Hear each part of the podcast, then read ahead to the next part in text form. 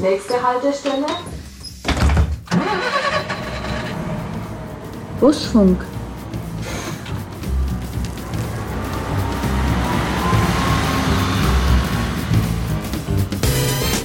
Dann ist das mal das Wichtigste, man darf keine Angst vor Menschen haben und man darf auch keine Angst vor dem Alleinsein haben.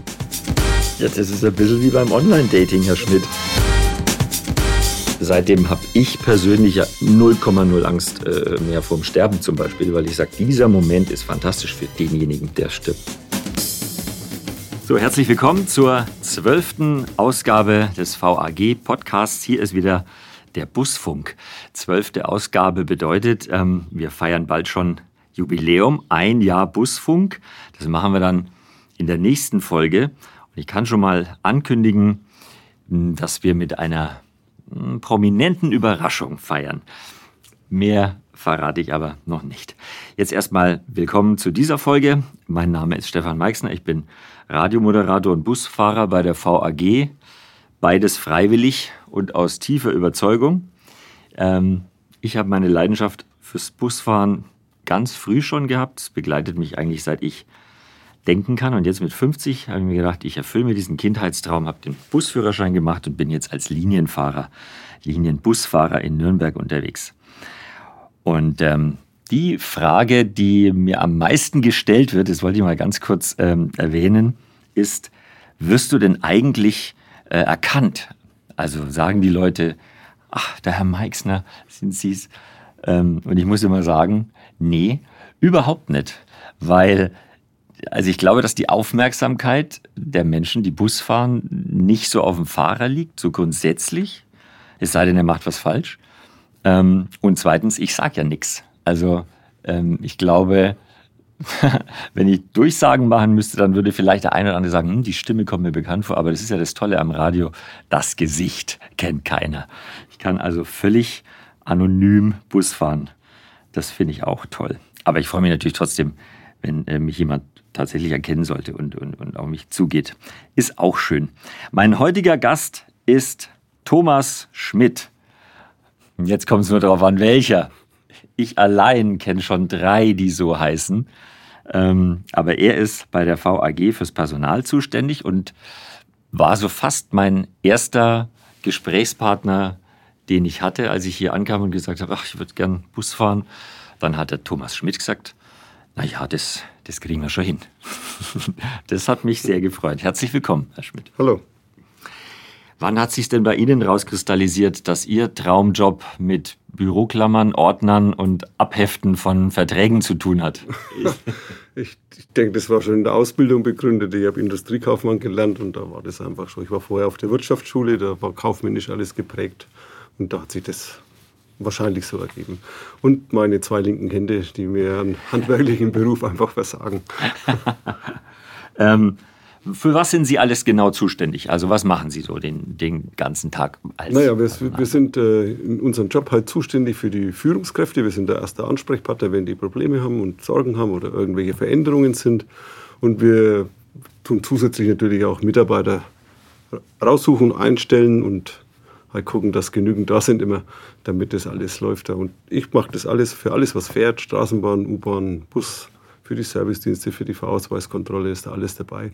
Da sind wir dafür zuständig, dass wir neue Mitarbeiter finden.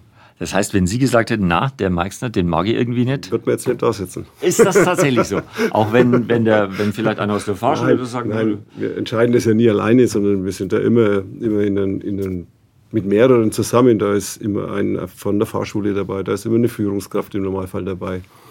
Und äh, da entscheiden wir das natürlich zusammen.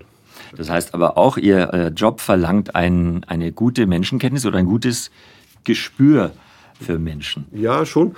Äh, ich habe natürlich das große Glück, wir haben äh, durch diverse Neuorganisationen jetzt ein eigenes Recruiting aufgebaut und da habe ich echt eine gute Kollegin, die das alles schon mit der Vorauswahl ganz gut hinbringt.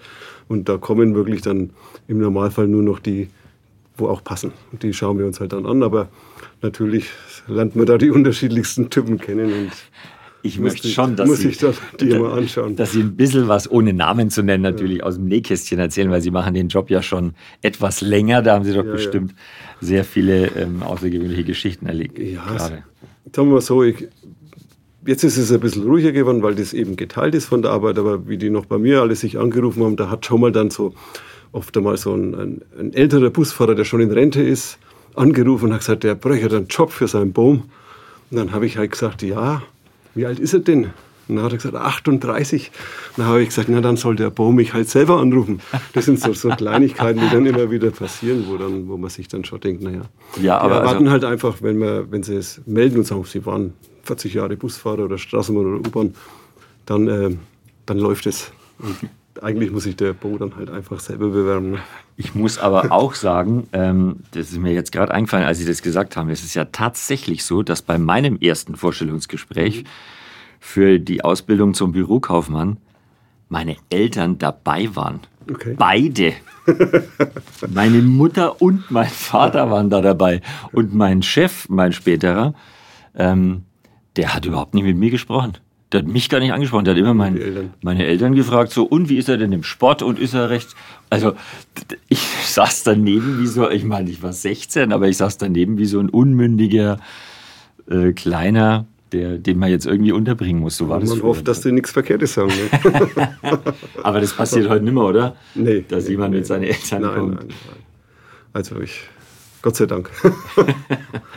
meine Eltern finden, also meine Mutter findet es bis heute völlig normal. Warum? Da kann man doch mitgehen. Ähm, es gibt, also gerade beim Fahrdienst, es geht um äh, U-Bahnen, Straßenbahnen und die Busse. Mhm.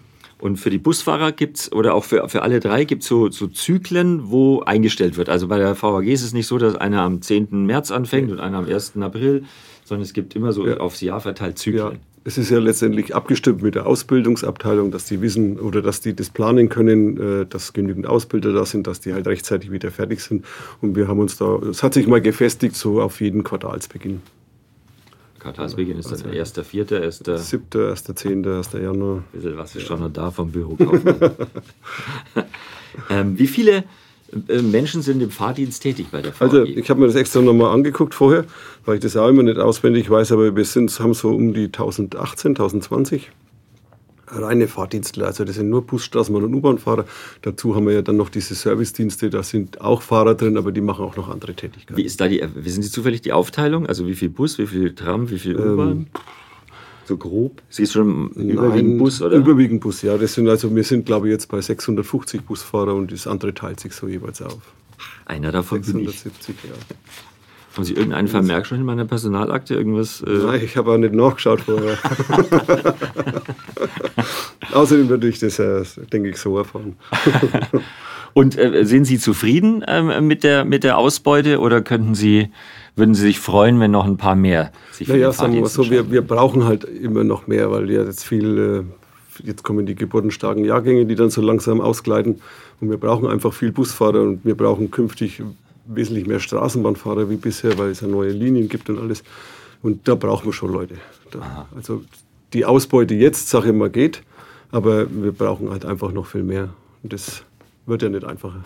Wer darf sich denn angesprochen fühlen? Gibt es auch Leute, die wirklich nicht geeignet sind für diesen Beruf? Also wo man dann feststellt, ja. und wie stellt man das fest, sagt dann mal die Frage. Also sagen wir mal so, wenn wir jetzt für die U-Bahn nochmal so anschauen, äh, U-Bahn und Straßenbahn, da erwarten wir, dass die Leute eine abgeschlossene Berufsausbildung mitbringen, also die wirklich anerkannt ist, auch hier in Deutschland. Ähm, bei den U-Bahn-Fahrern machen wir einen Test am U-Bahn-Simulator. Das heißt, da dürfen die Leute kriegen da so eine Kurzeinweisung und dann fahren die quasi Strecke. Mhm. Mit einfachsten Sachen halt ein bisschen mit pünktlich halten, mit, äh, mit Durchsagen und solche Dinge. Und da merkt man manchmal schon, dass das nicht denen in ihre Welt ist. Oder dass sie damit gar nicht zurechtkommen. Das gibt's schon. Und da muss man es aber auch sagen. Ne? Ja, das, ist, ist, nicht schön, aber das ist halt so. Ja. Gehört auch dazu. Das ist wie in jedem Beruf so. Ist es überhaupt noch äh, sinnvoll, U-Bahn-Fahrer zu werden? Weil jetzt ja. gibt es ja schon die Fahrerlose, vielleicht ja. fahren die irgendwann alle. Das ist ja sogar so mal der die Busjob, äh, also als Busfahrer, ist, ist auch nicht zukunftssicher, weil irgendwann kommt auch der alleinfahrende Bus. Da habe ich ja gesagt, das glaube ich im Leben nicht. Ja, selbst wenn er kommt, da bin ich dann schon lange in Rente. Ja. Nein, äh, U-Bahn ist weiterhin notwendig. Die U1 wird ja vorerst so bleiben, konventionell. Das heißt, da brauchen wir Fahrer. Und die, die Fahrer selber, die machen auch zusätzlich ja die Betreuung der automatisierten U-Bahn. Da gibt es ja sogenannte Kunden- und Systembetreuer. Das heißt, die machen die technische Betreuung und sind, wenn alles funktioniert, was ja meistens ist, dann für die Fahrgäste da als Ansprechpartner. Und da braucht man genauso Leute. Und äh, kann man, fällt es leichter, wenn man jetzt als U-Bahn-Fahrer bei der VAG schon tätig ist, zu sagen, ich würde ja gerne mal die Straßenbahn ausprobieren? Also sind da die, die Wege kürzer, wenn man erstmal im Unternehmen drin ist? Ja, also wir haben ja Mitarbeiter, die fahren U-Bahn, Straßenbahn. Wir haben ein paar Mitarbeiter, die fahren alles. Die fahren Bus, Straßenbahn, U-Bahn. Und äh, sag mal, der, der Weg zur anderen Fahrsparte, der ist schon, ist schon da. Den macht man schon, ja. Also ein bisschen Spaß am Lenkrad sollte man wahrscheinlich ja, haben. Auch wenn man lernen muss, dass bei der U-Bahn der Straßenbahn kein Lenkrad gibt. Ja, stimmt. das ist halt das Schwierige. Da gibt es bloß einen Hebel. Ja. Ich durfte das neulich auch mal machen. Und ich habe ja davor immer gesagt, na, also ich bin lieber mit meinem Bus unterwegs, weil da kann ich noch eingreifen und so. Aber das macht schon auch Spaß. Also dann so die U-Bahn auf 80 km/h beschleunigen, da geht voll was. Das, mhm. Da ist ordentliche Wumms dahinter. Mhm. Ähm, ich durfte es nur auf einer Teststrecke natürlich, mhm. äh, gibt es ja auch. Nur ganz kurz. Mhm. Ich, ich, durfte das mal so in die 90er Jahre, wo ich angefangen habe hier, da konnte ich mal selber eine U-Bahn fahren, eine Lehre natürlich. Und da war eine Kollegin dabei, das ist vielleicht auch eine ganz coole Geschichte, die war damals schon ein bisschen älter. Und früher hatten wir ein Einstellungshöchstalter, da war 42 Jahre Grenze und die war ja schon weit drüber. Und dann, die durfte auch fahren und dann haben wir dann ein paar Tage später haben dann die ersten schon angefragt, ob man die Altersgrenze abgeschafft hat. Aber es war ein tolles Erlebnis, so in die Röhre reinzufahren, dann mit 60 km/h oder so, schon ja. beeindruckend. Was muss man noch mitbringen, um äh, im Fahrdienst arbeiten? Ja, ich sag mal, man, darf, man muss ein bisschen Technik begeistert sein, weil U-Bahn ist, sag ich mal, die neue ist ja also ein fahrender Computer. Mhm. Äh, da braucht man ein bisschen technisches Verständnis, wobei es nicht heißt, dass auch Leute, die jetzt andere Berufe gelernt haben, das nicht können. Aber wenn man ein bisschen so ein Gespür mitbringt dafür, dann ist das mal das Wichtigste. Man darf keine Angst vor Menschen haben und man darf auch keine Angst vor dem Alleinsein haben, weil der U-Bahn-Fahrer, der Straßenbahnfahrer, der sitzt halt in sein Häusle allein von drin und hat eigentlich im Normalfall wenig Ansprachen. Ach, stimmt, ja. Beim Busfahrer, da steigen immerhin noch Fahrgäste an. Ja, ich glaube, dass mancher Busfahrer sich wünscht, der hätte mal so seine, genau, seine eigene Kabine, auch, ja. was man immer nett hat, das hätte man immer gerne. Aber das stimmt ja. Der, der U-Bahn-Fahrer vor allem, der sitzt ja da ganz allein in seiner Kabüse vorn. Der hat ja eigentlich gar keinen Kontakt. Ja, und mittlerweile muss er ja teilweise aufgrund der neuen Fahrzeuge gar nicht mehr aussteigen am Bahnhof, sondern ja. das macht alles von innen. Also eigentlich ideal für, für Leute, die nicht so gern viel quatschen und ja, nicht den ganzen ja die, Tag Kollegen um sich haben wollen. Ja, wobei ja die zusätzlich dann diese automatisierte U-Bahn mit betreuen, da müssen sie wieder reden. Also man muss schon ein bisschen, dass man keine Angst hat vor Menschen und auch, sagen wir, vor vielen Menschen und für allen Menschen, die es so gibt. Ne? Da gibt es ja doch genügend unterschiedliche. Und wie bewirbt man sich bei der VAG, nur damit wir, falls wir jetzt wirklich jemanden äh, gerade haben als Hörer oder Hörerin? Am besten online. Online? Online, vag.de, da gibt es einen Button Karriere und da wird man dann durchgeführt, da kann man seine Datei hochladen und alles ist der einfachste Weg. Schauen Sie sich diese Unterlagen jetzt mal Hand aufs Herz. Mhm. Ich habe ja bei meiner Bewerbung 1990 oder schon gedacht, was ich jetzt da reinschreibe, ob das jetzt, es muss lückenlos sein, der Lebenslauf, aber wenn ich jetzt da noch reinschreiben würde, drei Jahre war ich noch irgendwie Vorstandsvorsitzender der Catcar äh, AG, das würde doch, also liest, lesen Sie das alles wirklich durch? Also machen Sie sich Notizen und sagen, ja, muss ich mal nachhaken oder, oder überfliegt man das so, diesen Lebenslauf? Ich glaube, man überfliegt es schon mehr. Man kriegt dann mit der Zeit auch einen Blick dafür, dass man sieht, okay, sind da Lücken drin. Äh, manche, manche lassen ja die Lücken wirklich da und da steht nichts drin und manche schreiben dann so Sachen, so äh, Findung Selbstfindung. Selbstfindung oder äh, neue Job finden oder irgendwelche, äh, dass sie halt einfach damit dokumentieren. Da waren sie in der Findungsphase für eine neue Tätigkeit. Das ist dann die Zeit, wo es eigentlich arbeitslos waren. Ist das gut äh, oder schlecht? Das ist sehr schlecht, ne? Ja, man weiß ja, dass es im Prinzip nicht stimmt, ne? sondern dass, die, dass das halt einfach äh, äh, äh ein Lückenfüller ist. Ja. ja. Und Aber wenn eine Lücke ja. da ist, mhm. dann ist es ein negativer Aspekt, weil. Ja, das kommt drauf an. Kommt drauf an, ne? Kommt drauf an. Man muss halt immer nachfragen dann in den Gesprächen. Manchmal erklärt sich wobei ich auch nicht weiß, ob das stimmt, was der mir erzählt. Ne? Ja, ja. Das ist ja einfach glauben. Ja.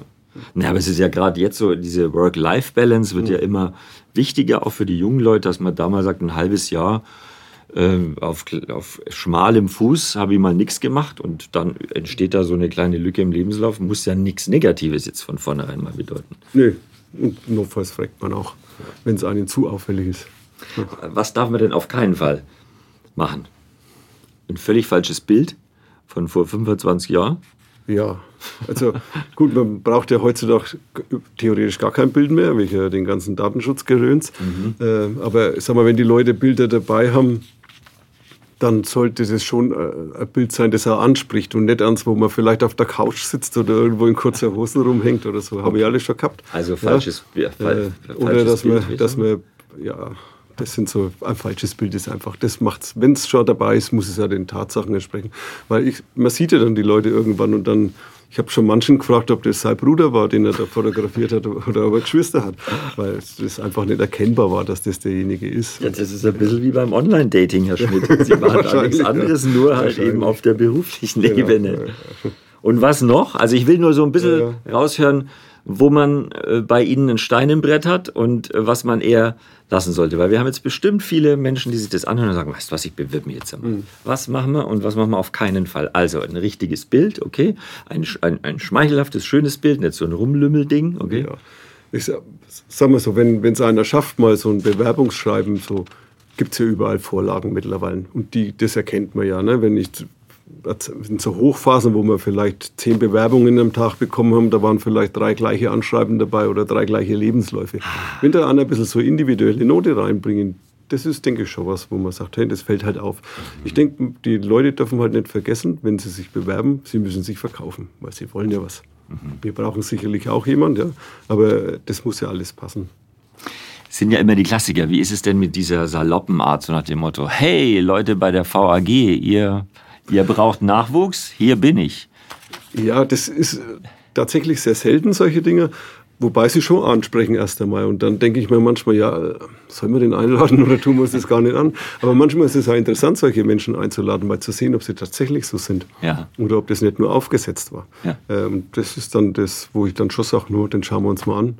Anschauen kostet ja nichts. Ne? Ja, ja, es sind ja oft auch Leute, die, die einfach ja, sehr extrovertiert sind und dann, das kommt einem ja zugute, wenn man Sagen wir so extreme Aufschneider oder so. Da. Ja, das ist schwierig. Ja. Ich bin schon immer der, auf den Sie gewartet haben, das brauche ich nicht.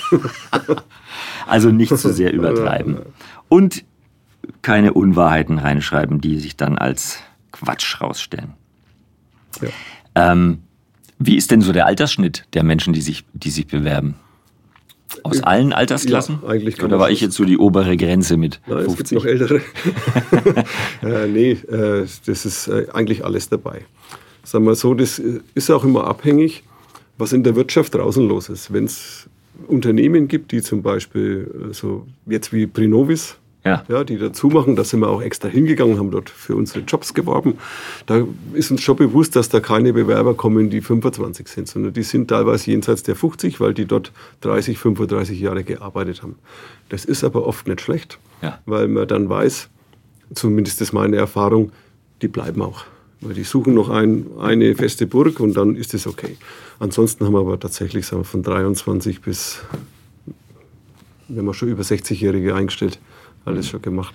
Und wie sieht dann so eine Ausbildung aus im Fahrdienst? Also wie ist da der Vertrag so grob mhm. mal jetzt gestaltet, ohne ins Detail ja, ja, zu gehen, aber damit man auch weiß, was auf einen zukommt? Ja, also wenn, die, wenn wir uns für die Leute entschieden haben, dann geht halt so ein Prozedere los. Die müssen zu unserem Betriebsarzt, zu einer Einstellungsuntersuchung. Der, der checkt das halt, ob die gesundheitlich geeignet sind. Und wenn das alles passt, dann kriegen die Leute von uns Verträge. Die sind mittlerweile unbefristet. Die haben alle sechs Monate Probezeit. Mhm. Und dann geht es halt irgendwann los. Und dadurch laufen die letztendlich eine Ausbildung, die zum Teil, äh, sagen wir mal, gleich ist, weil es halt einfach um so äh, betriebliche Sachen gibt. Dann gibt's, dann haben die so Tarife, müssen die lernen, die, die ganzen, damit sie oh, ja. nicht, nicht nur wissen, ähm, wenn sie es verkaufen müssen, sondern auch der U-Bahn- und Straßenbahnfahrer kann ja mal gefragt werden. Ja. Dann sollen es, die haben so Konzernunterweisungen dabei, die lernen diese ganzen Dienstanweisungen, das müssen alles wissen. Ne? Ja, ja, auswendig ja. merken kann ich mir das nicht, aber ich habe alles schon mal gehört. Man muss wissen, wo man nachschaut. Ja, genau. genau. Die, die machen betriebliche Regelungen, die lernen alle Linien, die lernen alle Fahrzeugtypen kennen. Natürlich muss der U-Bahn- und Straßenbahnfahrer das erstmal lernen, das Fahren. Das kann ja keiner. Also ich sage mal, von 1000 Bewerber hat, ist einer, der kommt aus einer anderen Stadt, wo ja. er vielleicht mal U-Bahn gefahren ist oder Straßenbahn gefahren ist. Bei diesen beiden Sparten, die müssen das ja richtig lernen. Und ja, das ist immer das Wichtigste und halt auch das ganze Störungsmanagement. Was, was, was kann ich tun, wenn die Kiste nicht mehr läuft? Ja, ja. Dass ich nicht immer, dass ich, bevor ich mich an die Leitstelle wende, vielleicht vorher alles abgecheckt habe. Das sind so die wesentlichen Sachen. Ja. Die machen Praxiswochen in der Ausbildung, wo die mhm. wirklich äh, im Betriebshof dann tätig sind. Und das sind so die, ja, und am Schluss überall eine Prüfung, die man bestehen muss. Kriegen die Bus, äh, die, die, die Straßenbahn- und U-Bahnfahrer auch ein iPad?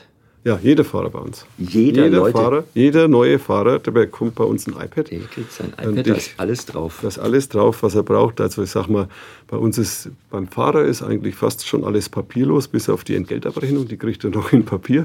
Aber ansonsten ist da alles geregelt, ist da alles drauf. Das ist eine coole Geschichte. Herr Schmidt, was darf ich von Ihnen Privates erfahren? Von mir? Ja. Also ich sag mal, was, was ich wahrgenommen habe. Sie ja. waren ja tatsächlich einer der ersten, denen ich hier begegnet mhm. bin im Unternehmen. Und Sie haben auf mich eine wahnsinnig beruhigende und positive Grundeinstellung so ausgestrahlt. Und das fand ich sehr angenehm, mhm. weil wenn man so als Greenhorn irgendwo reinkommt und dann hockt einer und sagt, oh, schwierig und weiß, weiß ich nicht und schauen wir mal und so. Mhm. Aber Sie haben mir das Gefühl gegeben, wir kriegen es schon hin das glaube ich, sind Sie so auch privat? Also ja, sind schon. Sie ein gutmütiger Mensch, der erstmal. Ja, vom Grundsatz schon. Ich dürfte jetzt mal Frau nicht fragen. Die hat auch gesagt, ich soll mich zusammenreißen, was ich sage. äh, nee, äh, ich denke, das bin ich schon, ja. Also, ich sage mal so, ich war, ich war vor ungefähr 13 Jahren mal extrem krank. Mhm. War so knapp am Abkratzen. Und äh, das war so eine Phase, wo ich erstens mal gelernt habe, dass es ohne mich geht. Das war das Wichtigste dabei. Und ich glaube, ich habe dann äh, in diesen ganzen Rehas, die ich dann gemacht habe, festgestellt, ähm, dass man einfach, äh, ja, dass vieles viel zu aufgeregt ist und dass man die, die, Füße auf dem Boden lassen soll. Und das, denke ich, habe ich versucht, mir zu bewahren und das klappt auch ganz gut. Also nicht abzuheben und nicht, na, ich meine Frau sagte immer, wieso hörst du, merkst du dir das nicht? Sag ich, ja, das ist für mein Leben nicht wichtig, wenn ich das, das habe ich zwar gehört, ich nehme das auf, aber fertig. Und manche Sachen muss man halt einfach akzeptieren, dass man es nicht ändern kann. Äh, und das, das denke ich, war, war so der Beginn, wo sich das sicherlich ein bisschen geändert hat. Und ansonsten, ich bin halt auch einer, der, sage ich mal, der, der, ich kann den Job abhaken, wenn ich rausgehe. Ich mhm. nehme also selten, selten was mit nach Hause, wenn es natürlich mal wenn wir in irgendwelchen Runden über schwerwiegende Krankheitsfälle von Mitarbeitern sprechen oder irgendein besonderer Vorfall war, da beschäftigt sein schon mal. Aber ich sage mal, das normale Geschäft, das wir haben, das kann ich relativ gut. Ähm, ich habe mir da so ein paar Sachen angewöhnt. Ich mache mein Handy aus, wenn ich hier rausgehe. Ich, und das, das sind so Sachen. Aber ansonsten denke ich. Aber wenn man, wenn man sowas erlebt hat, also wenn man mal so schon an der, an der Grenze war, wo mhm. man sagt, geht es jetzt weiter oder nicht, dann glaube ich, äh, haben die Dinge eine andere Wichtigkeit. Ganz klar. Und wie lange bleibt es? Weil ich denke mir immer so, kehrt dann nicht nach zwei, drei Jahren doch wieder der Alltag ja, ein, weil es dann schon wieder weg ist? Man muss da schon aufpassen. Ich, ich, ich habe das oft gesagt, ich komme mir da manchmal vor wie so ein trockener Alkoholiker, mhm. weil der muss ja auch manchmal über seine, ich habe da so Seminare mal besucht, wo die Typen das gemacht haben und der hat auch immer über sein Leben erzählt. Und manchmal muss man einfach wieder drüber reden, um sich das bewusst zu machen. Das gelingt natürlich nicht immer. Ich sage mal, gehalten hat es richtig gut, so die, das erste ein, zwei Jahre, ne, da war das stabil, aber das verblasst natürlich, ist schon klar. Ist auch gut so, weil ich will mich auch nicht wieder damit beschäftigen, dass das mal so war. Ist ja alles wieder ah, okay so.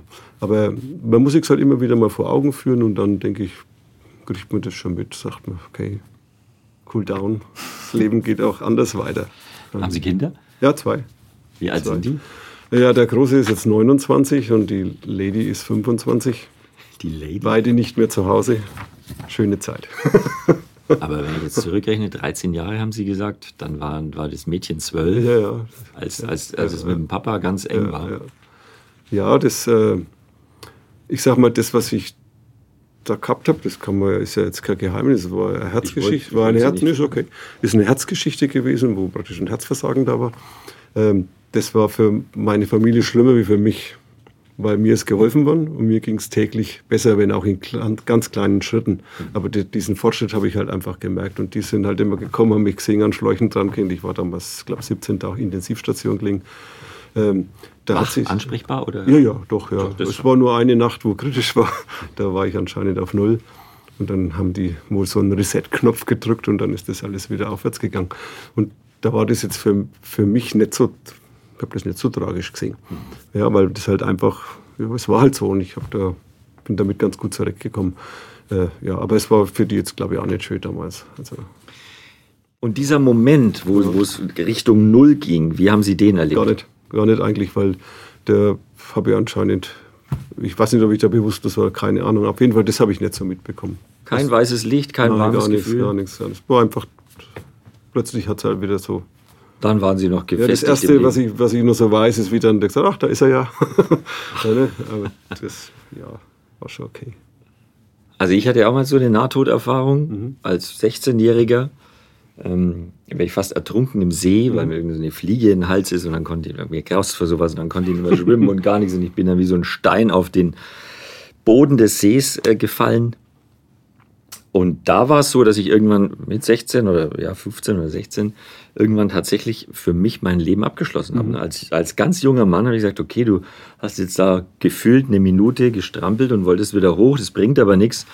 Und dann bin ich so auf den Boden des Sees gesunken und dann saß ich da unten und habe mir gedacht, so, scheiße, jetzt bist du nur 15 Jahre alt geworden, aber hat wohl so sein müssen.